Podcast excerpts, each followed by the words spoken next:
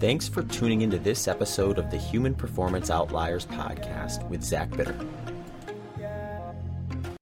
All right, everyone, welcome back to another episode of the Human Performance Outliers podcast. I'm your host, Zach Bitter. Today, I have a guest interview for you. So, I'm excited to bring this guest in. His name is Leighton Phillips. I've known Leighton for a few years now. And one of the things that I find interesting about Leighton is he had a similar experience as I did when it came to fueling longer endurance sports. So Leighton's background was in swimming when he was younger in the collegiate age. And then he started playing around with triathlons and eventually ultra marathons, including the Ultra Trail Mont Blanc later on in his life. But along the way, just realized that the traditional fueling strategy for endurance athletes was not working for him personally and began kind of going down a low carbohydrate path to help him get to the finish line in the best way he could find. So uh, rather than just tinkering around with different options that were already available, he eventually parlayed his own experience making his own nutrition into a brand that called S Fuels, which is actually the product that I use today for my training and racing needs on the nutrition front. So I talked to Leighton about the whole process of fueling as a low carbohydrate athlete. He has worked closely with guys like Dan Plews, who's been on this podcast in the past and is going to be coming back on shortly. And uh, has essentially like come up with a formula or a process that is i think a really good strategy for folks who do decide a low carbohydrate approach is going to be better for them for some of these longer endurance races and things like that. So whether you are currently doing a low carbohydrate diet not doing one considering doing one feeling like you'll likely never do one, I think this is an interesting chat just so you can maybe understand a little bit about the hows and whys and how the process maybe differs a little bit. So, I mean, there's a lot of questions that I'll get around this topic, which oftentimes is, you know, what do I do differently the race, the week of the race? What I do differently the night before the race, the morning before the race, during the race? How does my fueling strategy differ and things like that? And these are a lot of questions I think uh, many people are trying to answer. And thankfully, there's some researchers out there as well who are uh, looking to help answer some of these questions too. So Leighton definitely lays out his process and what he has seen work between him and the labs that Dan Plew Plews runs. So it's really cool, interesting chat um, that I think you'll enjoy if you're interested at all in this sort of a topic. So, uh, before we get rolling, just a few quick announcements. If you are in Austin or visiting Austin, come check out my group run. I host a group run on Sunday mornings. We have an 8 a.m. and a 9 a.m. starting option, and we meet at Metz Park. But if you're looking for weekly updates in terms of things that are potentially going to change, like we're not meeting this week, which is pretty rare. Uh, you can find those on the at Outliers ATX Instagram page. So I partnered with a group in town, Alpha 180. They help out a ton in organizing this run, and I always have a blast chatting with them and hanging out with anyone who shows up to the groups. So for those interested, the 8 a.m. group tends to be a little bit smaller. 9 a.m. group, when there's not a race in town or close by, tends to be a little bit larger. And we've had up to 40 people in that 9 a.m. 9 a.m. group in the past. So if you want to come by, definitely stop. We've got options for everybody, whether you're gonna you want to go really slow, a little bit faster, a little bit longer, a little bit shorter, whether you're gonna push a stroller with your family or ride a bike, bring your dog. Those are all things that people have done in the past at Outliers ATX, and you are welcome to as well. Uh, if you want to check out some of the episodes that I've recorded and talked about in some of these intros, but have not released yet, the way to do that is through the show's Patreon page, where I upload each episode as soon as I get done recording it. And by accessing it there, you get right to the topic, no intro, no ads, right to the stuff that you're here for. And um, yeah, I also support the show by doing that. So there's some options there. You can find them out on the show Patreon page, which is just linked to the show landing page. The show landing page is zachbitter.com forward slash HPO. There, you'll also find the catalog of previous episodes. So if you're looking for details, topics, and just want to check up on some of the stuff that I recorded and and released in the past, that's a great spot for it as well. It's also a spot for other support options if you're interested and uh, that is kind of the the spot where everything is going to be. The, everything I talk about can essentially be found there if needed. Um, beyond that, if you want to support the show but do it in a non monetary fashion, there are some great ways to do that. Uh, one is to make sure you subscribe to the show on your favorite podcast listening platform if you're coming to this through audio. And the reason why that works is because that will help auto download the episodes when they come out so you won't miss one. And that helps me grow the show, which helps me release more episodes. Also, if you don't mind sharing an episode that you like, or if you like them all, you can share them all on your social media channels so your friends, families, and followers are aware of the topics that you're interested in. And again, helps me grow the show. Uh, finally, before we get rolling here, uh, just a couple more things. If you're looking for some coaching services, I've got a variety of options on my website, zachbitter.com. Everything from pre made plans all the way up to one on one support where we will be in frequent contact with one another and everything in, in between. So if that's something you're looking for, head over to zachbitter.com. You can check that out. If you're just looking to chat about something specific, you got some questions or want to deep dive on something one on one, I also have consultation options on there as well. Finally, one of the reasons why I'm recording more episodes this year is because of the support that came from LMNT. LMNT is one of the primary sponsors for the Human Performance Outliers podcast this year, and they are my go to electrolyte supplement. I've been using their product now for over a year, and I use it in a variety of different ways. I like their warm beverage options as well as their cold beverage options. Either way, I'm getting a dose of electrolytes that are going to help supplement uh, my workouts, especially the hot weather ones in the summer here in Austin. So I've made a lot of uh, intros on this in the past about how I use them. So I think for this one, I'm just going to let you know a few different options where LMNT may be useful for your lifestyle. So some lifestyle needs of customers of LMNT have been electrolyte deficiency or imbalances that can cause symptoms like headaches, cramps, fatigue, and weaknesses low carb, paleo, keto, whole food diets. These type of diets, they sometimes can present symptoms of uh, electrolyte loss just because you're cleaning out a lot of the foods that would oftentimes be loaded up with sodium and preservatives and sometimes that drop is going to create an imbalance in electrolytes so this is a way to kind of supplement that if you have kind of gone that whole food quote unquote route Another one is fasting. I know I got some lifters who practice intermittent or even sometimes long-term fasting. So when you're doing that, making keeping your hydration status up is definitely important and electrolytes are a part of that equation. LMNT has you covered with multiple flavors, even flavorless options and like I said, warm and cold weather beverage options as well. Also athletes, uh, when you sweat, the primary electrolyte lost is sodium. So athletes can lose up to seven grams per day sometimes, especially on those hot weather days. I know when I've tracked in the past, there have been times where I've consumed well over seven grams of sodium per day.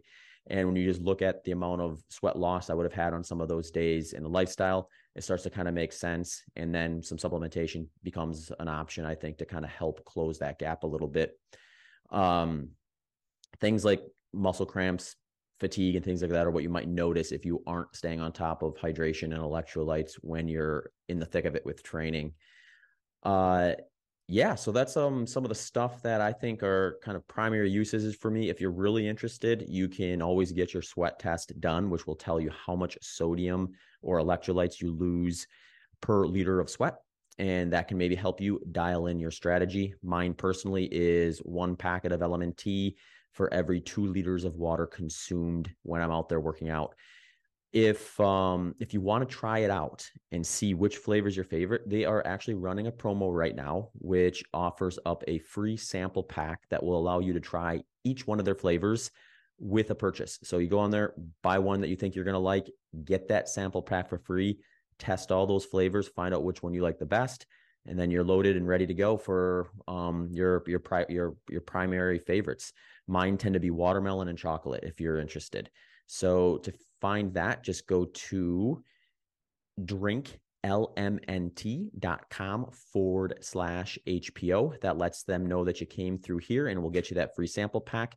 You can also access that in the show notes or by going to zachbitter.com forward slash HPO sponsors. Leighton, thanks for coming on the show. Good to see you, bud. Great to have you here. Yeah, I know it's been fun. It's uh, been a, a, wild week. I know we were supposed to meet out in uh, the West Coast, but now here we are close to the East Coast. Yeah, it didn't work so well, but uh, we had a good good weekend this weekend. Yeah, no doubt, no yeah. doubt. Yeah.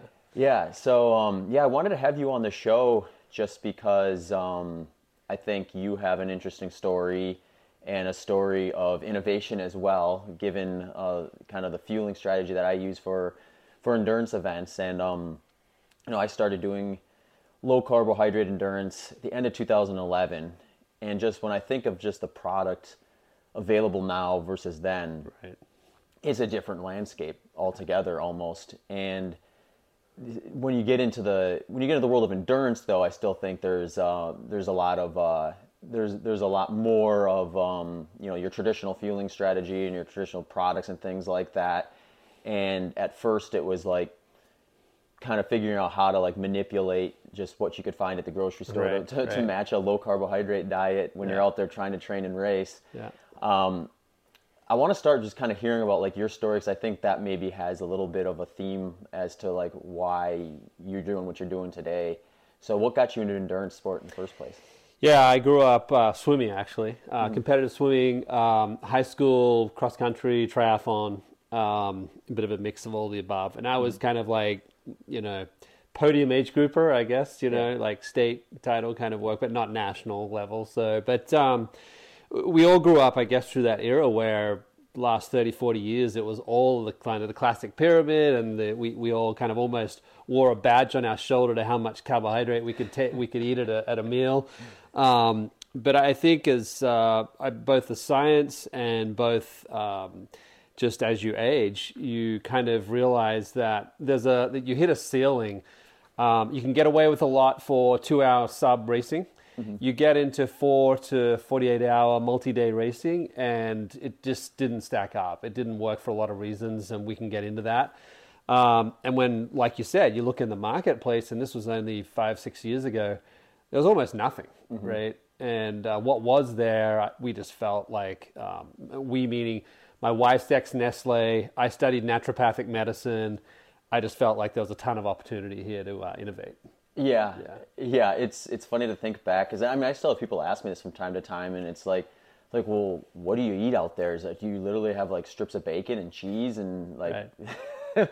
full cream or something like yeah, that? And yeah. I actually have a funny story. I had a coaching client, like actually one of the very first ultra marathon clients I coached. He was all in the low carb from the get go because it just like basically set him back to his like high school college fitness more or less. He had, right uh, you know, he was a good runner, a D3 collegiate runner, had some school records and things like that. And then uh, you put on about 20 pounds over the course of his like adult life, post college. Decided to kind of start taking things a little more seriously. Hired me as a coach.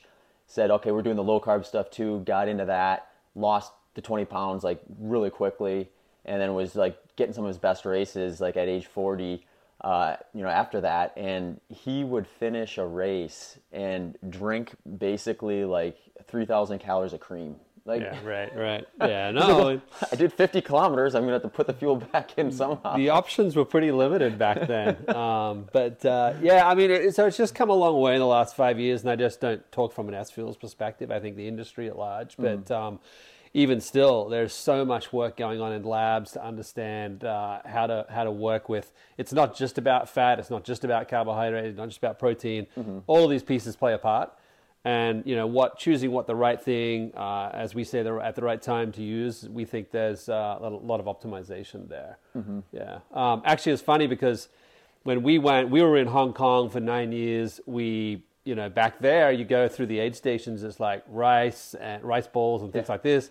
And then we went to Europe and we went to, to UTMB and like it was the cheese and the bacon and yeah. the baguettes, right? So maybe um, they weren't too far off. Right, yeah. But right then, lines. you know, in, in, in the US and even Australia, it's more the classic uh, simple sugar sweet type mm-hmm. of oriented uh, carbohydrate sources in the aid station. So even culture has a bit of a, a twang to what's used around the world. Yeah, yeah, for sure. You get the different aid stations and stuff. Yeah. So yeah, yeah, and you eventually decided to do some ultra marathons, right? When when, right. when did that fall? Was that before or after triathlon type stuff? Or? I, I actually stopped triathlon from about uh, 1990, and I didn't start doing marathons and ultras. We were living in Singapore, and and that was 2006, 7, 8, around that space. So a big big space of not doing a lot of competitive uh, endurance racing in Singapore, and then later in Hong Kong um, a lot of there's a lot of the North Face. Um, uh, what do you call it? Uh, series was all through mm. Asia,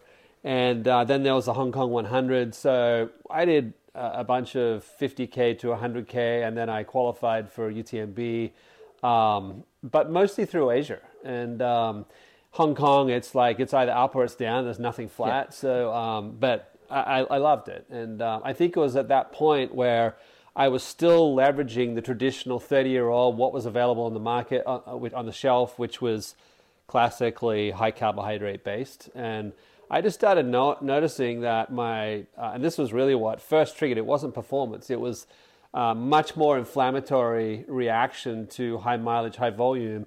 And it got to a point where I uh, stumbled into some of Tim Noakes' work, uh, some of Jeff Volek's work, and I felt like there's you know, there's more to this. Uh, mm-hmm. My naturopathic medicine, I totally bought into where they were going. Um, and the more I got into it, and just like you said, I was, you know, in the pantry with my with my wife, just testing products um, off the shelf in terms of fusing together MCT oils and stuff like that. And it wasn't elegant at first, but that's where it started. And um, you know, we we went through just a ton of development what we thought was working in a given season turned out in the following season that it wouldn't work. So yeah. we, we went through several years of development before we actually first had a product. Yeah. So when you when did you officially kind of transition away from moderate to high carbohydrate to lower carbohydrate?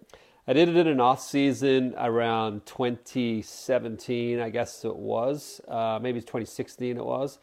And um, I really just wound back my volume. I started changing my diet to low carb, uh, but which really I would say what I did was, and I'm not saying this is what you need to do generally, but it was low to no grain, mm-hmm. uh, particularly wheat. Um, took out anything sweet, juices, all that. I basically stopped using anything off the shelf from a, um, you know, classic gel uh, sports drink type of product. And I, I shifted across to really uh, water and some electrolytes and some MCT. That was where I started. Mm-hmm. And um, that was 2016. And the inflammation, I, I, I, rapidly saw that, like within a few weeks of doing, say, 20, 30 kilometer runs, that um, the two hours and then the two day kind of the inflammation was just way down. Mm. And that's what really got me to double click on, I really think there's something here. Uh, yeah. but at that point, we were just playing around in the kitchen. Yeah. There's nothing commercial about it. yeah, it's interesting. I had uh, uh, Paul Laursen on not too long ago, and he was sort of echoing a little bit about what you just said in general. He's like really like a great starting point for a lot of these athletes who have been kind of like into the high carb, the sports product side of things for, for a while, and, and they're not finding that working for them any longer is just like rather than trying to like send them straight down a strict ketogenic diet is like right. let's just get to some whole foods right because if you when you get to some whole foods now all of a sudden like you're just going to reduce your carbohydrate total right. by default because right. you're getting rid of the juices which are almost basically all sugar like any sports drinks that are all sugar and yeah, and if you remove another component like a grain or something like that for whatever reason, now you, you pulled up another big lever that's going to just whatever you replace that with is probably not going to be as high carbohydrate as that yeah, was, and yeah. so then you, you move the needle a little bit more, and and then you have the training lever as well. So in terms of where their fat oxidation rates and their fueling needs on race day, just you know a little bit of just um, adjustments end up kind of skewing you towards it anyway. Yeah, and like in the early days, we were we actually first developed a training product, and that was what would you say more um, clinically a low carbohydrate, higher fat type construct, and it still is mm-hmm. today our training product, and it's purpose built to maximize fat oxidation and not trigger insulin responses, which you know stop basically fat oxidation. So mm-hmm. that's where we started, and that's when we met. You you you mentioned Paul there, but we connected with Dan Plews, and he he was similarly kind of working the diet but hadn't found a product on the market. He saw what we were doing. We started collaborating with Dan. He had a campaign to go after the world record in Kona for the Ironman. Um, and we only had our training products. So we really built his nutrition around training up to the race. And then in the race, he still had to fend for himself. It wasn't until a year or so later that we fully developed a racing product range. And that's when we also got sensitive to the fact that it's not just about fat oxidation. You have to also maximize carbohydrate oxidation. And the magic happens when you got both of these simultaneously happening. Mm-hmm. And uh, in, that's what our lab data, we can talk more about just fat ox rates and things, what we found in some of the elite athletes. Yeah. Uh, because, you know, the, the, numbers speak for themselves. Mm-hmm. Um, so, yeah, we can talk about that. Yeah, let's, let's talk about the lab data because I think that's interesting because I think there's like, I mean, having someone like Dan Plews or Paul Laursen or these guys who actually like work in labs is yeah. got to be such a great asset because, I mean, there's there's a lot you can learn without published literature that just doesn't get to that stage, but you can see happening as like professional athletes or athletes in general just move through these labs and they can see these numbers yeah. and how they change or don't change based on certain protocols and um, yeah so i'm like i'm interested in that like is there uh, um, obviously there's the lever you can pull to improve your fat oxidation rate by just training right yep. and then you can sort of pull another level by just manipulating where you're placing your carbohydrates so like maybe rather than loading up on bagels and juices and things before you go out for a run. Maybe just do it fasted. Maybe you still have the same amount of carbohydrates later in the day, but you sort of pull that lever and fat oxidation rates there. But then the bigger lever, I think, in terms of really moving the fat oxidation rate is going to be the reduction of carbohydrates. Yeah.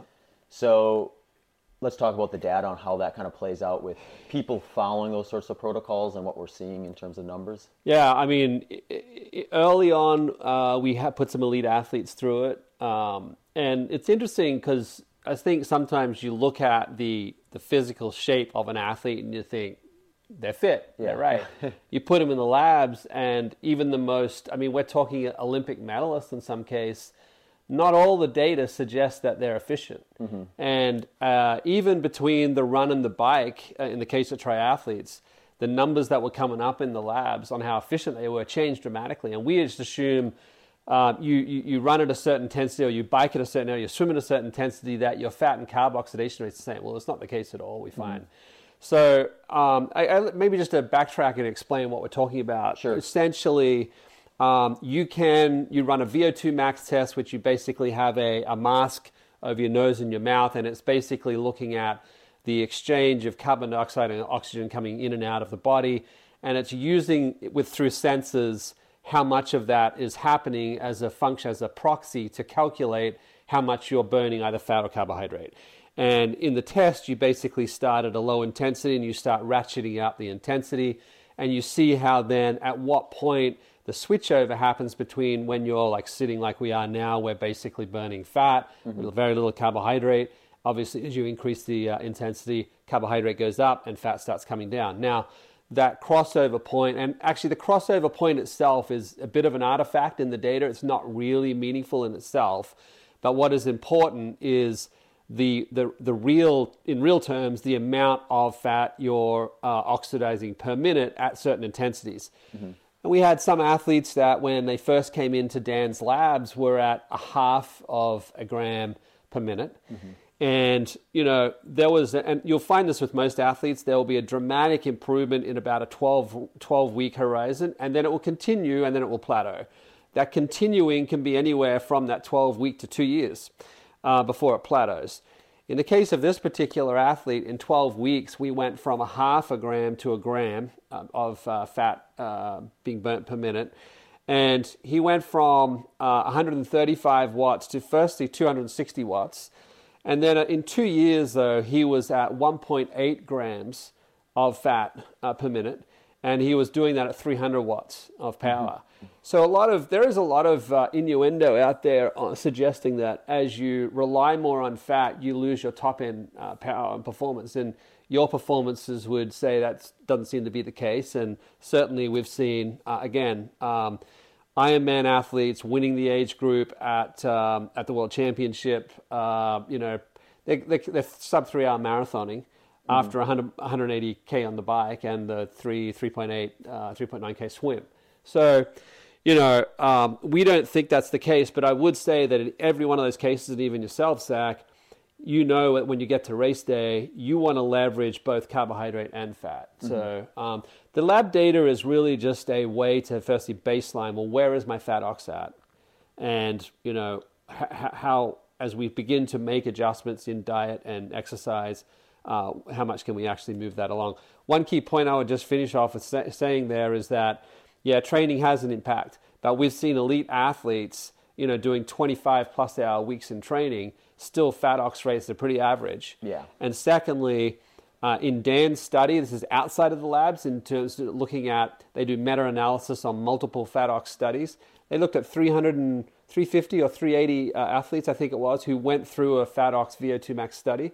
The most influential factors was exercise duration, meaning how long single sessions are, and the second was the diet outside of exercise. Mm-hmm. And it was how much fat do you have outside of exercise? Eat. How okay. Much, yeah. So these are key determining factors. So for that first one, is that that's almost independent of diet, where like if you took anyone and just put them out there long enough, you're going to see their fat ox improve just based on their body's demand for a fuel source at those extreme levels of duration. But then there's another level on top of that you that you can achieve through dietary manipulation. Correct. Okay. Correct. Correct. Yeah, that makes sense, and I think that's always been you know, I wouldn't call it a counter argument, but just a, a comment I've seen from time to time too is like, well, why do a lower carbohydrate diet when even on a moderate high carbohydrate diet at a certain point within a race, perhaps you're going to see shifts towards it. And like, to me, that didn't, didn't intuitively make a lot of sense because I mean, I've done these races on a high carbohydrate diet. Yeah, we all like, have, right? Right, and there is an experience that is quite different when you hit that point in a race where you're demanding the same amount of energy, but no longer producing the pace that you were before. And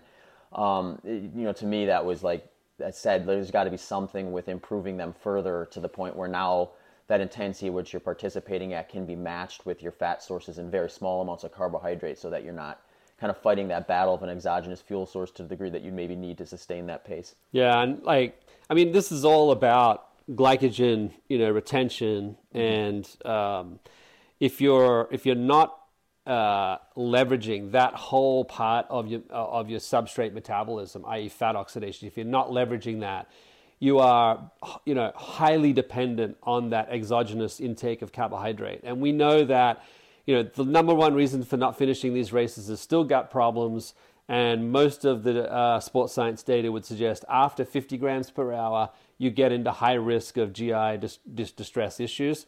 So, um, you know, I, I still feel, you know, fairly passionate about seeing some of the industry's approaches to gut training with high fructose and high maltodextrin mixes in training and trying to train the gut. I have a, I have a real problem with that, and we can talk about that. But the safer, higher performance approach, I think, is getting that fat ox right and then supplementing it on race day with carbohydrate at a lower amount um, to, for performance and for mitigating gut risk uh, issues.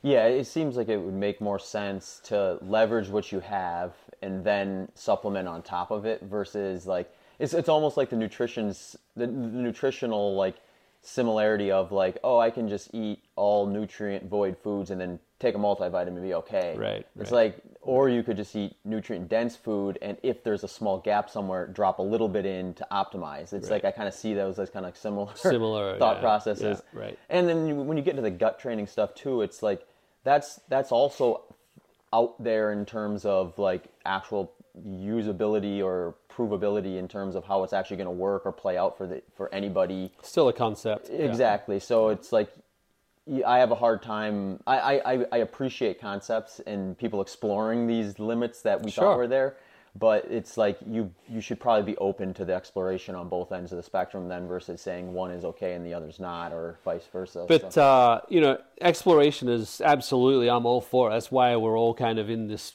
endurance sport, exploring yeah. how far yeah. we can go. But um, my problem with the exploration around gut training of high uh, simple sugars and even starches is that a lot of that, when you look at the formulation, is fructose based, and there's plenty of studies that would show just on a sports performance. Let's put let's put the uh, issues with fructose associated with, uh, you know, non-alcoholic fatty liver disease um, or chronic disease. Let's put all that aside. We know that fructose blunts aerobic development. If you have two athletes and they both do the training, uh, identical training, and they measure their aerobic development, that one that's on fructose will have a less blunt, will have a more blunted effect on the training to their aerobic development. We know that the GLUT4 transporter that helps get glucose into the muscle cell gets impacted negatively by taking fructose. So, my problem with um, remember that the training of the gut, when they talk about that, it's about in training on a daily basis, you know, ha- taking this on. Mm-hmm. It's no longer about every three months when I race, I take it. Yeah. So oh, um, I, I, think this yeah. is a chronic impact then of fructose. And Dan's got a paper up on his uh, Endure IQ site where he talks about you know, professional triathletes who look, you know, they're probably running at sub 10% body fat. Mm-hmm. They put them through a DEXA scan and there's fat all around the liver, right? Mm-hmm. And they move across to a low carb, high fat diet and they've had 45% reduction in fat around the liver. Mm-hmm. So, you know, you, with fructose, you turn into a, your liver turns into a fat generating machine. That may not represent itself out in the subcutaneous fat, mm-hmm. but the most scary fat from a chronic disease perspective is the visceral fat. And, you know, I, my, my sense is we're seeing a lot of that. You could turn up to a, a, a race these days, you'll see a lot of the skinny fat, uh, you know, mm-hmm. characteristics. So, so anyway, I, am really having a, a real concern. I'm fairly passionate and vocal about. I think this idea of training the gut for high carb consumption has got a real uh, problematic side in the long run for uh, for athletes. Yeah, no, that's really interesting, and I'll add to it too. My one of my other fears, and it sort of runs alongside what you were saying too, with some of the athletes that you'll you'll see at events where it's like, I I would be like the idea of training your gut to the level of like what you would see someone like Kipchoge do or you know, an elite athlete who is going to kind of take on that rigor in their training and fueling strategy so that on race day they can exceed 100 grams of carbohydrate per hour, or whatever it is they're targeting. You take the average person who's training at like probably a third of the volume, and you know they also have like two or three other things in life that take precedence right. or priority right. over their performance. Right. And now you're asking them to, to go out on a 60 minute easy run and take in a, a, a carbohydrate source, a refined carbohydrate source, when like they don't need to be doing that for anything other than training their gut. Yeah. So it's like they're really kind of sabotaging their nutritional portfolio as a whole because they're working on a much smaller number of what they get to take in during the course of the day versus someone like myself who might be burning four or five thousand calories in yeah. training. You know, for if I would decide to train my gut, like I could probably do it at like 15% of my energy intake and, and not have like this huge like uh, debt of calories to, to, to account for the way like the average person would. Right. So I see it being kind of problematic outside of the actual act of the goal at hand as well in terms of their long-term health and well-being if they're going to take that route and and more often than not it isn't someone sitting down there accounting like okay well I trained my gut with 650 grams of carbohydrate today therefore I should eat 650 grams less of it at this point no they, they keep going on about the way they would normally yeah, yeah. and then they, then they end up with a situation like you described like visceral fat or you know, have a situation where they get injured and now they're no longer metabolically flexible at all. Right. And they have no work output anymore. And they're they're a small frame, so the resting metabolic rate's low. It's just a recipe for disaster if things aren't going perfectly. I agree, and like there's a really interesting. Uh, you and I were talking about this uh, on the weekend, and that is uh, this. Uh, there was a podcast between Peter Attia and the uh, the coach of. Um, uh, Pogacar, uh, mm-hmm. two-time Tour de France uh, winner, and um, just there's the he was talking a lot about he's a sports scientist. He actually spends a lot of time in research on chronic disease associated with lactate production. Mm-hmm. And as much as he first that podcast talks a lot about the importance of fat oxidation on these athletes. He absolutely talks also about carbohydrate oxidation, mm-hmm. but his point was it gets to a point where there's a misinterpretation by a lot of athletes where they assume that the slowing down is a function of running out of fuel. What's actually happening is they're taking on uh, that much carbohydrate and it can't shuttle the lactate back into the muscle cells to be used as further substrate for energy. And then it obviously drops out into the blood and hydrogen ions as lactic acid, and then you get this, you know, this burn, burning sensation, and that's what's slowing them down. Mm-hmm. So there's this kind of downward spiral you see. I think we've all probably been there, where you think you're running out of fuel and you start plowing more, and either gut problems or you start getting slower and slower and slower. Lactate production, lactates continue to build up. So, you know, training again, just raw, zone two you know, efficient fat oxidation and also training high intensity work where it trains that shuttling of lactate from faster twitch fibers back to slower twitch fibers to take the lactate back into the cell to burn it also substrate.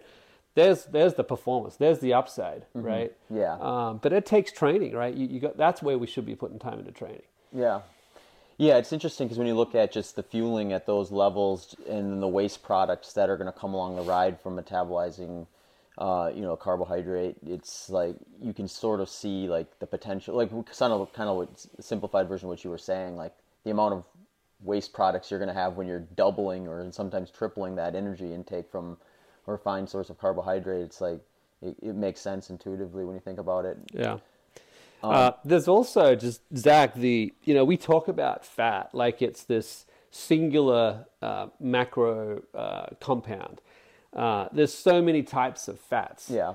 And how the fats are handled, how they're processed, what you couple it with to actually you know create some of these uh, fuels and products. Mm-hmm. A lot can be done to either improve their you know performance impact, mm-hmm. and a lot can be done to actually take away from performance impact. And you know, by far the most studies that have been done on understanding fats that are fastest through the gut and fastest to metabolize for energy is the medium chain triglyceride. Mm-hmm. And of those, um, the fastest one, or the most, the ones that generate the more ketogenic output is the uh, what's called the C8 and the C10 versions of that. And even those, if you look on the market, you'll see that there's attempts to cheaply put that out in the market by attaching those fats to a maltodextrin. Oh, um, at, you know, in the in the process of either spray or freeze drying, and it totally defeats the purpose of what you're trying to do. So we did quite a bit of work to look at how do we fuse that to a non-insulinogenic compound. We chose collagen, and you fuse those two together. It comes through the gut really fast, but it doesn't have the insulin response. That's important if you're trying to maximize fat oxidation. So mm-hmm. I think we talk about low carb, high fat, um, but you know, specifically around fats, medium chain triglycerides is where you want to be focusing mm-hmm. uh, in an athletic context. Yeah. yeah. Is what's the is there a approach where it's beneficial then for the athlete to be consuming that sort of a product or that sort of type of fat in their daily diet, whether it be from a food option or from supplement option, so that on race day they have is it, is it similar, I guess, to training your gut to some degree, where it's like having that product around at least is going to be beneficial for yeah. you to use it? And there's an, there's another side to the medium chain triglyceride outside of just the caloric energy aspect to why we're using it. Mm-hmm. Um, MCTs, because because they're medium chain, medium in size, if you think about that. Uh, if you look at, in fact, even in pharmaceutical medicine and drug discovery today, a lot of work's been done to show that uh, drug assimilation, uh, into cells is improved dramatically by actually attaching the drug to a medium chain tri- triglyceride fat because mm. it comes across the gut and moves through membranes much better when it's attached to the MCT. You'll also see studies around MCT being used specifically for gut related problems, mm-hmm. gut membrane problems specifically. So, um, our feeling was that aside, like I say, from the caloric benefit, is that if you look again at the studies of sports science and endurance exercise, you'll see that the gut itself has a degrading effect on a lot of endurance athletes. The heat raises ambiently, and there's a, a even more intense heat increase in the core, and mixed with a dehydration, you see a degradation of the gut lining. Mm-hmm. So anything we, we felt like when we formulated the products that can help to uh, bring support to the gut lining is a good thing. So we added, we used the MCT and we used glutamine in almost every one of our products just for that purpose, is really to ensure that the gut is really kept, uh, that the membrane is really kept intact so that you're not getting the inside of the gut getting into the blood supply, which creates all of this inflammation. Sure. Yeah, yeah. yeah no, that yeah. makes sense. Yeah, it makes sense that it's in the product that you're going to be using out there too. So you're starting right. counteracting some of the negative right. repercussions of just the act of running like 100 miles or whatever happens. Yeah. You end up being being doing in the endurance Hey folks, just a quick reminder that this episode's sponsors are my friends at LMNT Electrolytes. They have a wide range of electrolyte supplements and are currently offering listeners this podcast a free sample pack with purchase. If you are interested in checking them out and letting them know that you came to them through here, you can go to drinklmnt.com forward slash HPO or to the show sponsor landing page, which is just zachbitter.com forward slash HPO sponsors. Links to that are in the show notes as well. One topic I did want to ask you about too is like application in terms of preparing yourself, not broad scheme, but kind of before a race where, you know, people are, it's not just their intra race fuel that or the fueling strategy that changes here. it's good. like, yeah. well, what do I do instead of maybe carbo loading traditionally, right. or I say traditionally, but I think carbo loading ha- in its traditional approach was much different than it is today. Yeah, right. But we'll say we'll use that word loosely traditionally, and yeah. uh, um, and then like what is the protocol like morning of, and then as you begin the competition, because most people are thinking, all right, I have my carb heavy meals the day before. I have more carbs for breakfast, and then maybe on yeah. the starting line I'm taking a gel or whatever happens to be, and then I'm fueling immediately out the gate. What is the protocol for someone on a low carb diet? Yeah, and you know, I think there's there's kind of several compartments here. I mean, let's just first start with just insulin itself because um, it has a half life, right? That you need to understand its half life to understand if you get when you take carbohydrate, how long after that will your insulin still be inflated, whereby it's then going to be um, blunting your fat oxidation efficiency. And you want to, you don't want to be getting to the starting line and you've already got a blunted insulin uh, uh, level, so that, that uh, sorry, I should say a blunted fat oxidation level, thereby out of the blocks you're dependent on carbohydrates. So let's wind back. Um, firstly, I would say that, uh, like you say, there was when when when we were racing in our teens carbohydrate parties were actually, you know, pretty normal as yeah. part of races. Um, but let's just say that it's fair as a low carb athlete in coming into race week that you might slightly increase uh, your grams. This is not a license for using simple sugars and right. garbage carbohydrate, but you might want to heighten it a little bit more just to get the liver right, back to its glycogen levels. You're coming off typically a taper, so you're less demand. Mm-hmm. So that's the first point I would make. And that's typically, you know, up to 100 grams, um, you know, and I'm talking about an athlete that's probably doing 15 hours a week training, kind of that taper week type of thing, mm-hmm. coming back up to, and it's a, it's a range, right? But somewhere in that 100 gram per day range of carbohydrate. Now, um, where it gets nuanced to typically what we see in the more classic high carbohydrate athlete to the low carbohydrate athlete is race morning. Mm-hmm. And um, I'm less worried about the night before, and the reason for that is again the insulin half life. It's already moved through the liver several times. It's basically lost its effect by the morning. But we see on race morning a lot of mental thinking that uh, I need to take a ton of, or even a lot of carbohydrate race morning. And uh, we we worked with Dan uh, to get that looked at, and they put it, a number of athletes through the labs, and you absolutely see where you start on a higher carbohydrate hit before the. In this case, it was a lab uh, simulated workout and you could see the fat oxidation uh, efficiency being ratcheted down mm-hmm. on the athletes that had started the morning on a high carbohydrate hit.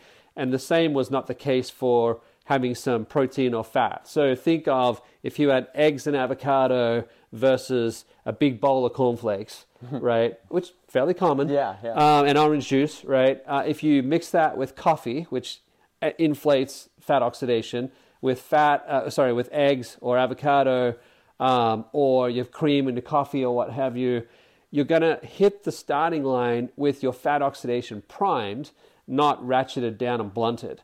Uh, so that's the first thing we would say. And, uh, you know, when we built the products outside of racing and training.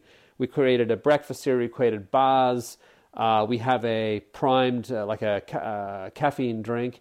They're all the types of things that, you know, with some milk and cream in the morning and a coffee that can, you know, get you ready race day without uh, blunting, blunting your uh, fat ox. Mm-hmm. When you get into the race, and we can talk about that now, it's also different.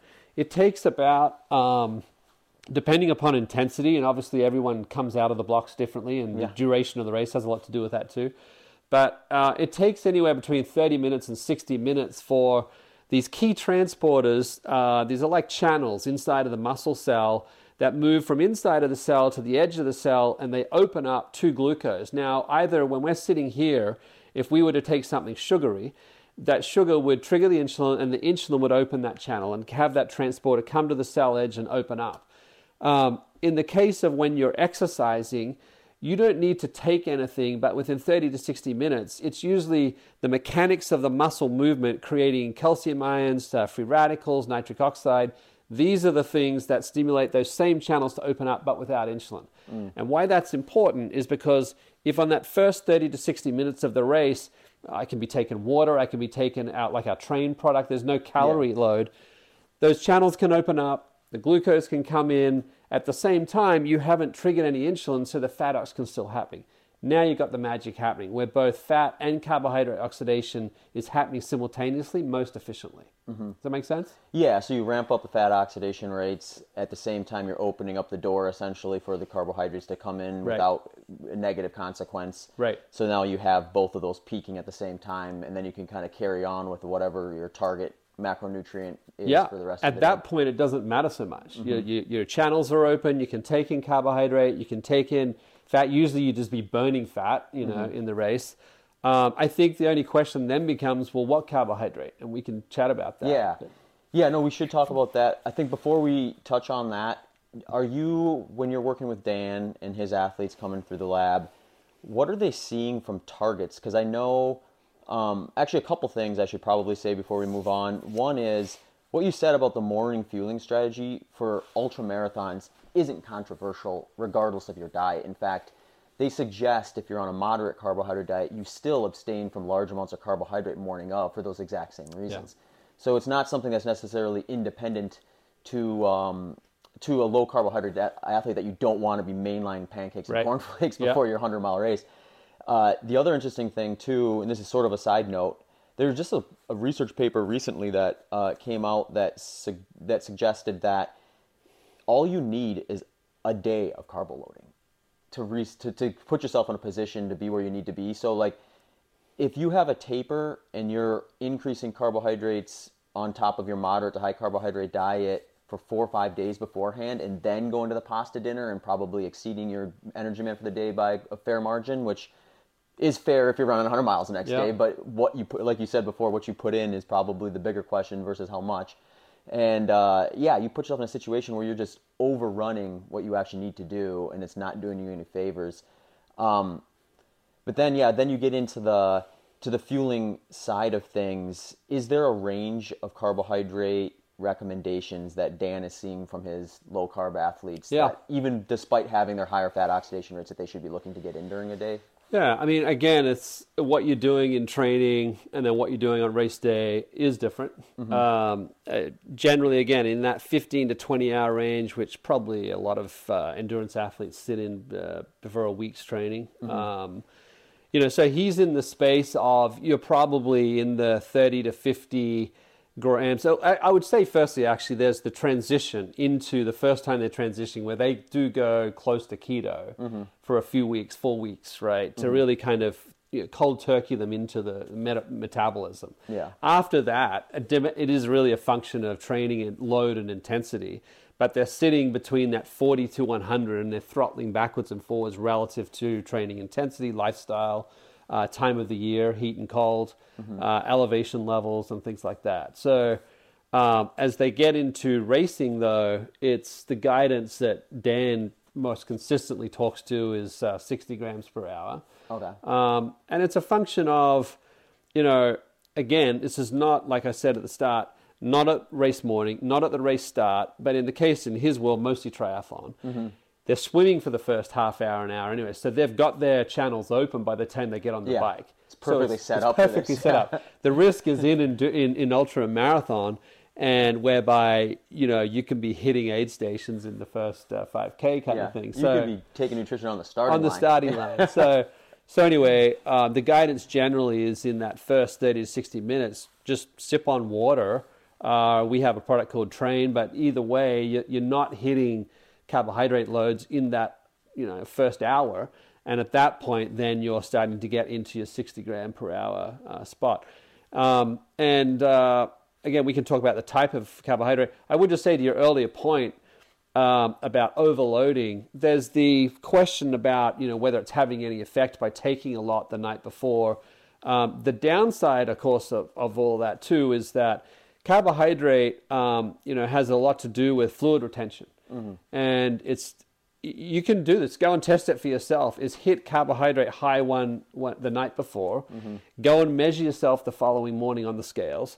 It'll be higher, and it's not because of the weight of the carbohydrate. Right. It's because it holds the fluid. Yeah. So you'll hit the starting line holding all this fluid. And you might think in your high, well, that's good. I'm going to be hydrated. It's beyond hydration. This is like extracellular fluid. Okay. Um, and uh, you know, you, you don't need. You spend in the triathlon world. You spend all this money on bike technology and all this, and you you jump on the bike and you you know you're a pound heavier just in fluid. So uh, you can avoid all that, and you just don't need to do that uh, the night before. But yeah, we can talk about maybe the type of carbohydrate for a 2nd Um, Yeah, let's jump into that. Um, before, I just want to clarify one thing so the listeners don't confuse themselves with Dan's working with triathletes. Yeah. When he's coming with these 60 gram per hour numbers, he's thinking of duration between hours Uh, Yeah, of. great point. Great point. I mean, he's training mostly Ironman and half Ironman athletes. And that is, you know, four to probably most athlete, like his semi, what would you say, quality age groupers is probably from the half Ironman, you know, four to five hours, and the full Ironman, probably most in the nine to 12 hours kind of space. Um, you get into most of your 100 milers, right? You know, most of the non pro field is what? I mean, 24 hours 24 is kind of the 24 gold plus, standard of the right? average ultra runner. I want to Right. break 24 hours at Right. Western States. I want to break 24 hours or run 100 miles in 24 hours Right. is like kind of the And then you get into the highly elevated races, and it can be double that, right? Mm-hmm. right. Yeah. Um, yeah. so The cutoffs are 48 hours for a reason in some of these races. right. So and again, I just come back to what we said right at the start. You know, when you get into that kind of racing, um, it's less and less about sweet, high gram um, carbohydrate, uh, sweet, sorry, simple carbohydrate, and it becomes more starch and fat. You see the Europeans, I think, getting it right with, you know, and, and in Asia with rice, and then they've got, you know, uh, fatty meats and cheeses and breads and things like that. It's just dense food Yeah. you know. Uh, and if, so from our perspective, we use we use a dense starch, right? And, um, I, I just I just think as you get into the longer races, it's not so much. You may still want high caloric load, but you may not need high carbohydrate load mm-hmm. in that. So, Yeah. yeah, No, it makes sense. And Yeah. yeah. and to some degree when you're out there long enough, like I mean I've said this before and I think to some degree it's true, but like there's exceptions and then there's like contexts that you have to cons- consider and one of them is like why eat fat or to some degree even protein during a race when like you know those those those needs aren't going to be necessary during it. They'll be necessary afterwards perhaps. But you get into durations of like where you're bypassing multiple meals going through a night where just i think even the act of eating something is going to tell your body that like you know it's okay to kind of keep pushing on. You don't you're not in like this situation where like the energy's high, output's high, and the input is low type of a scenario, which over time is going to be bad for your energy levels, no matter what the fuel source is. yeah. And there's the clinical side of the math of just calories burned, calories coming in. There's all that side of it, but then Mm-hmm. Yeah. there's also the you know very real and can be measured rate of perceived exertion and taking in food, right? And uh, when you get into the longer races, uh, perception Yeah. Of what's a life around It's you is everything. everything. It is right? everything, yeah. and uh, I think taking in whether it's from anything as like direct as caffeine right through to calories in any shape or form has a dramatic effect on perception. Do they know? Because I know they've researched the perceived effort reduction with carbohydrate consumption during exercise, but have they looked at just any calorie source to control that with? Because I'm, I mean, that would be to some degree it makes sense because most people just their minds are going to carbohydrate when they're talking about. Yeah. So they just think, well, what are the athletes using? They're using carbohydrates. Let's test this. Yeah. But um, I could even see a scenario where they don't even think about trying the other stuff. Yeah, I think um, there's two. There's kind of two phases here. there's like we know that um, sweet things light up dopamine, right? And it absolutely has an implication on perceived exertion. Uh, as does caffeine at about a half a, uh milligram per kilogram of body weight. Um, but then you well know that you get so far into these races, and sweet things is the last thing you want. Yeah. so then I think your mind, just from a survival perspective, does shift naturally to uh, dense starches and fatty things that uh, the perception um, influence changes. But it's not that it's because you're lighting up dopamine from the sweet sensation. Yeah. Um, so, you know, I think again, it does come a lot down to this duration of, of race kind of construct. Like we, we even promote, advocate the use of caffeine in high, uh, high intensity training sessions like HIIT type, interval type work, etc. Uh, largely so that, you know, your mind can get into the, into the, the, the, the perception, the feeling of speed, but you you don't feel the pain of you know the 800 repeats or, or, the, or the 1k repeats on the track right? So you can put a lot more in and get the training impact of it.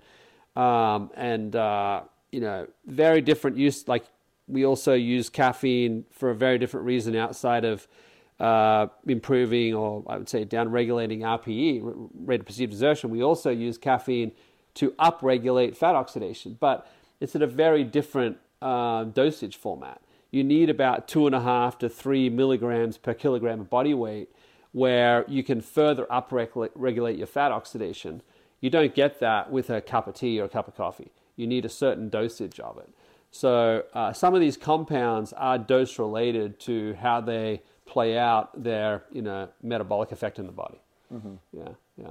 Interesting. So let's talk about carb types and what maybe the best strategy is in general and then also on race day. Because i'm sure like fat it's different right? There's you can have different types there's different vehicles in which they get into you. Is there a strategy that you think is most optimal when you're trying to like again avoid digestive issues maintain energy levels focus motivation everything that's going to lead you to get into the finish line sooner? Yeah, um, that's like like exactly like you say. There's the gastric emptying aspect of this. How fast does it move through? And then there's the oxidation efficiency, right? Um, so a lot of the lab work in the early days was done on the latter, on the well, how do, how quick does it oxidize, or how well does it generate its energy? And I think a lot of that in the early days it was. It was pointing to a mix of fructose um, and glucose. They found that just one or the other by itself had less, like a slower transit time or as a slower uh, burning. Um, and then they started mixing with maltodextrins and things like that. Um, what they found was is they got to a point where the fructose began to create these gut issues that I think most people are familiar with. Um, and then later they found out the issues with fructose on dampening aerobic development. Um, they it was quite a bit later where they started working with some of these longer chain starches, and they would apply an enzyme to them so that the starch would, would what they call branch.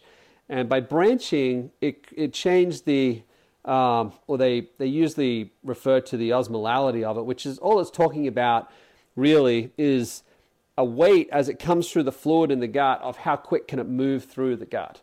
And then they measured by basically you take a glucometer and you take these different sugars and they take it in and they measure at what point does your blood sugar rise to a certain amount. And uh, they measured all these athletes with that.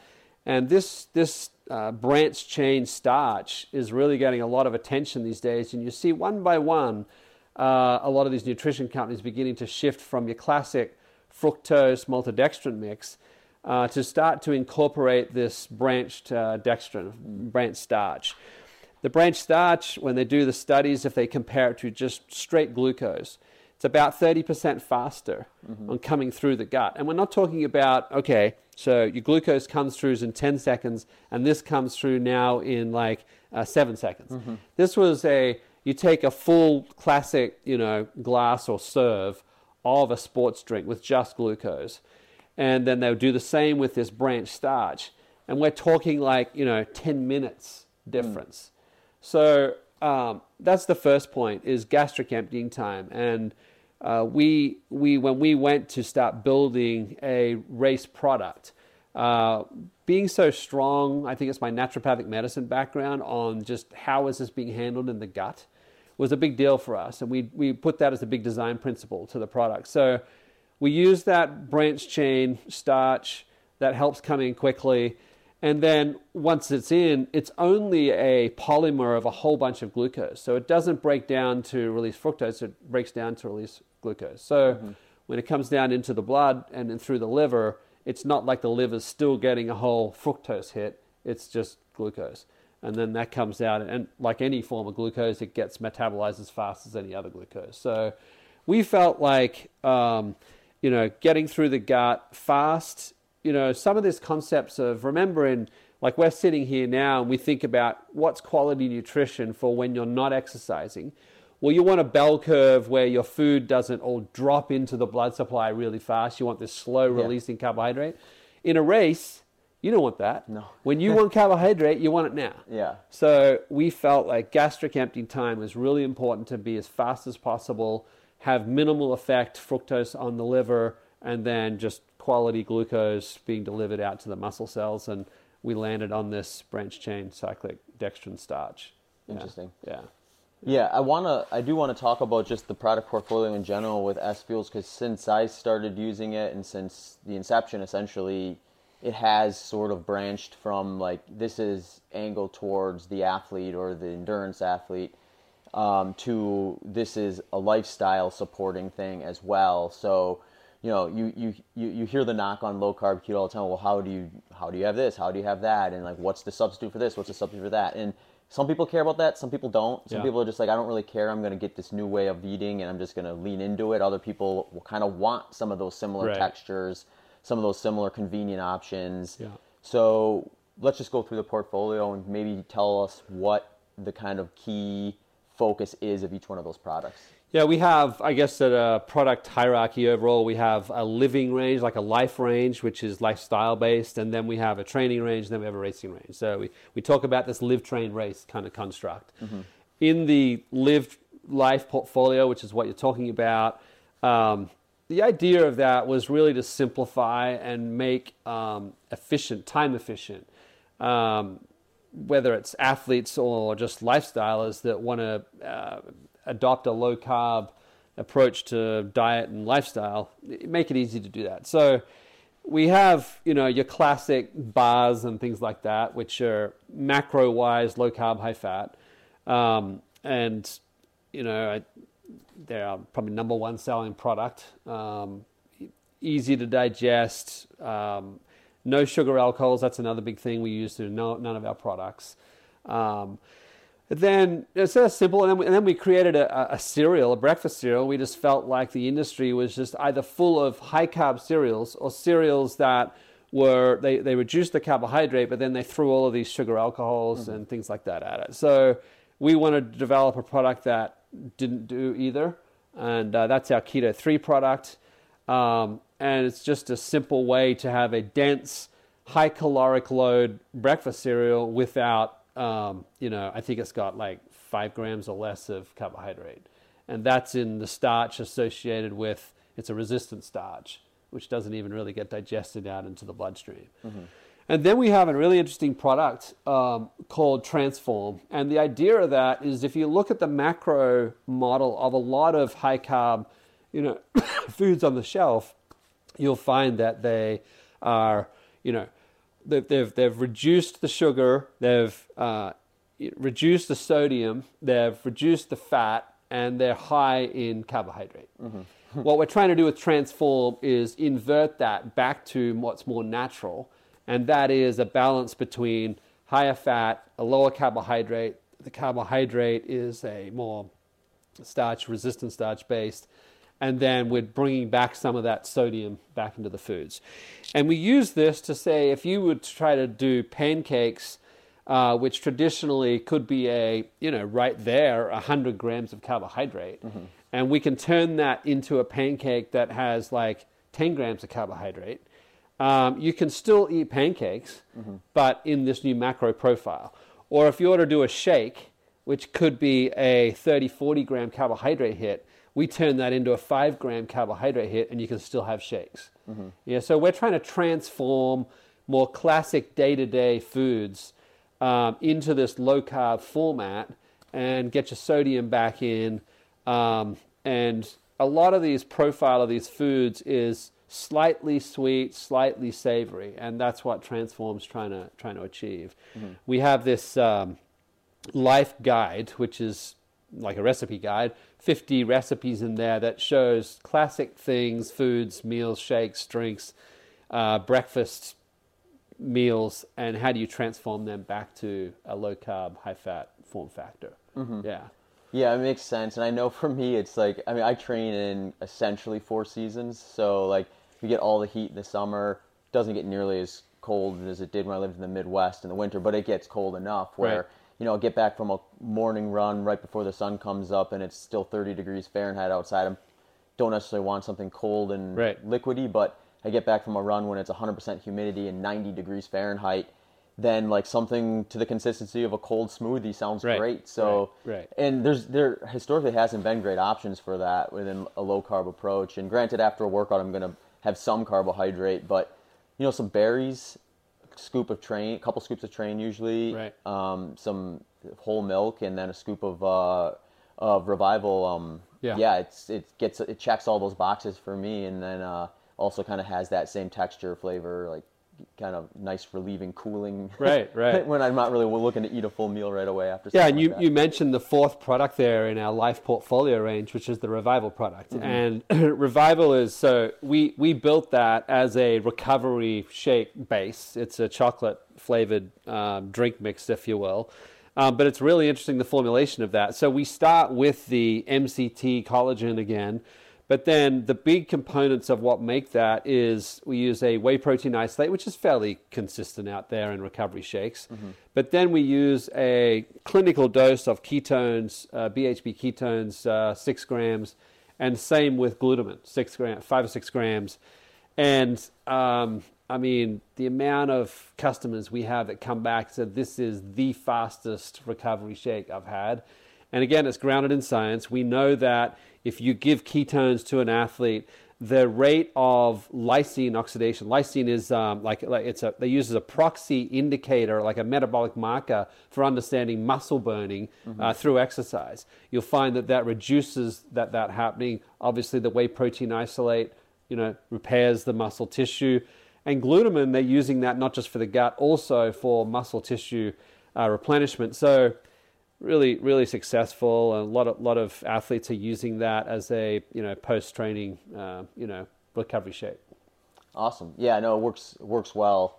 Um, yeah i think um, i mean we've covered a lot here. It's been i think we i think i'm going to call this one like the active low carb protocol or something like that because there's a lot of like it just i get asked so many questions about the stuff we talked about essentially like well if I'm going to do this, then? I mean, people can just run it through their head. Like you think of it, making a lifestyle change like that. Like it, it's not just simple as changing the meals you're eating from the day to day basis. There's also like the pre race type stuff, the right. inter race stuff that also has a shift to it. So it's yeah. it's always interesting to hear from someone like yourself, who's also worked with someone like Dan Plews, who's got access to a lab, who's seen some of this stuff run through the rigors of what's actually happening out there in the real world versus you know what we would maybe expect to happen or think would happen and stuff like that. So, yeah, no, it's exciting, but uh, there's still a ton of innovation For to, sure. to do. Like you know, we're just we're just tinkering with what we can do with ketones and things like that. We've got it in that revival product. We think we can do a lot more with that. Yeah. Um, So yeah, I mean, we're, we're just getting started. You know. Yeah. Well, it'll be fun to see where you end up in the next decade, or Yeah. or maybe Yeah, less. Yeah. yeah, That's right. That's right. Awesome. Yeah. Well, thanks a bunch, Leighton, for coming. Great taking to some see you. Thanks for having us, Zach. Absolutely. It's been great. Take care. Talk soon. Ta. Bye. Thanks for tuning into this episode of the Human Performance Outliers podcast with Zach Bitter. Hey, folks, thanks for checking out this episode of the podcast. For those of you who are regular listeners, you'll likely know I'm also a professional endurance athlete and coach.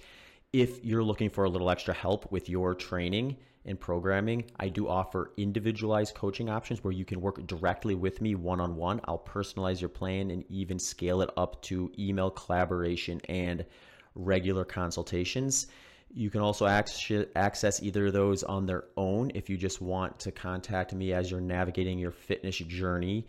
I also have some ready made plans. The ready made plans follow my coaching philosophy and they scale from five kilometers all the way up to 100 miles and come in three different levels. So, whether you're a beginner, intermediate, or advanced, I've got something for you there.